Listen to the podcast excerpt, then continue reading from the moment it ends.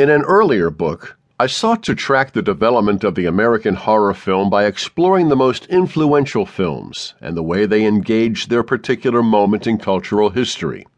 In the present work, I want to extend this analytic framework to consider another element in the complex interplay between film, genre, and cultural history the filmmaker. Dark Directions is an effort to explore the connections between filmic horror and cultural anxieties, and does so by attending to a group of directors whose influence on our contemporary notion of horror seems undeniable George Romero, Wes Craven, and John Carpenter. All three directors began their careers during the second golden age of American horror, a period that can be said to have begun with Romero's 1968 film and to have ended roughly around 1982. And in many ways, these three could be considered the primary architects of the framework of horror emerging during this period. As already suggested, George Romero's Night of the Living Dead inaugurated a new era of horror in American cinema, and he is perhaps best known for this early groundbreaking film. His films have generally retained both low budgets and a gritty attitude that cuts against the grain of most mainstream horror films.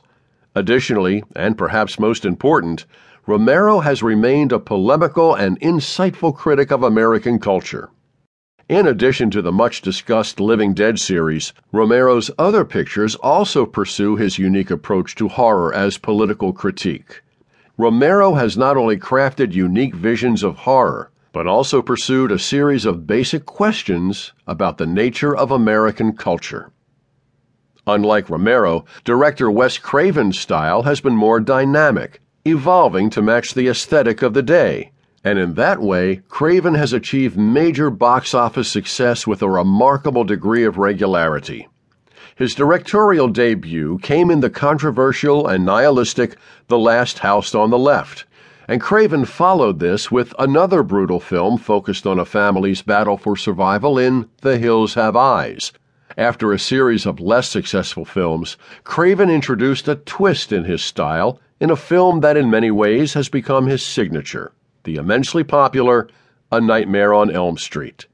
This 1984 film, which introduced the soon to be ubiquitous killer Freddy Krueger, revamped the slasher cycle of films. During this period, Craven also directed a series of films with varying levels of success and interest, including The Serpent and the Rainbow, Shocker, and The People Under the Stairs. But in 1996, Craven returned to prominence with another enormously successful slasher film titled Scream. This postmodern remixing of the traditional stalk and slash cycle of horror films from the 1980s helped to usher in a series of similarly slick films that combined humor and horror with a parodic and self referential twist. The third director I consider in this book is John Carpenter, whose 1978 Halloween became the template for the slasher subgenre that has, in many ways, dominated the horror genre ever since. Carpenter followed up Halloween with another low budget but highly effective horror tale, The Fog, and then shifted slightly out of the traditional horror genre with the dark science fiction thriller Escape from New York. Carpenter's run of popular and critical success came to an end, ironically, with the most cinematically accomplished film of his career, the 1982 remake of The Thing.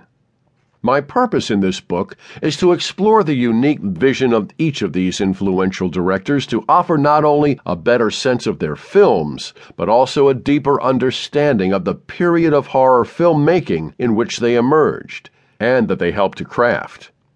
It is undeniable that these three directors fundamentally shaped the nature of the American horror films during the Second Golden Age. It seems equally undeniable that the current age of American horror, dominated as it is by sadistic torture films and remakes of films from the 1970s, continues to be largely shaped by their vision.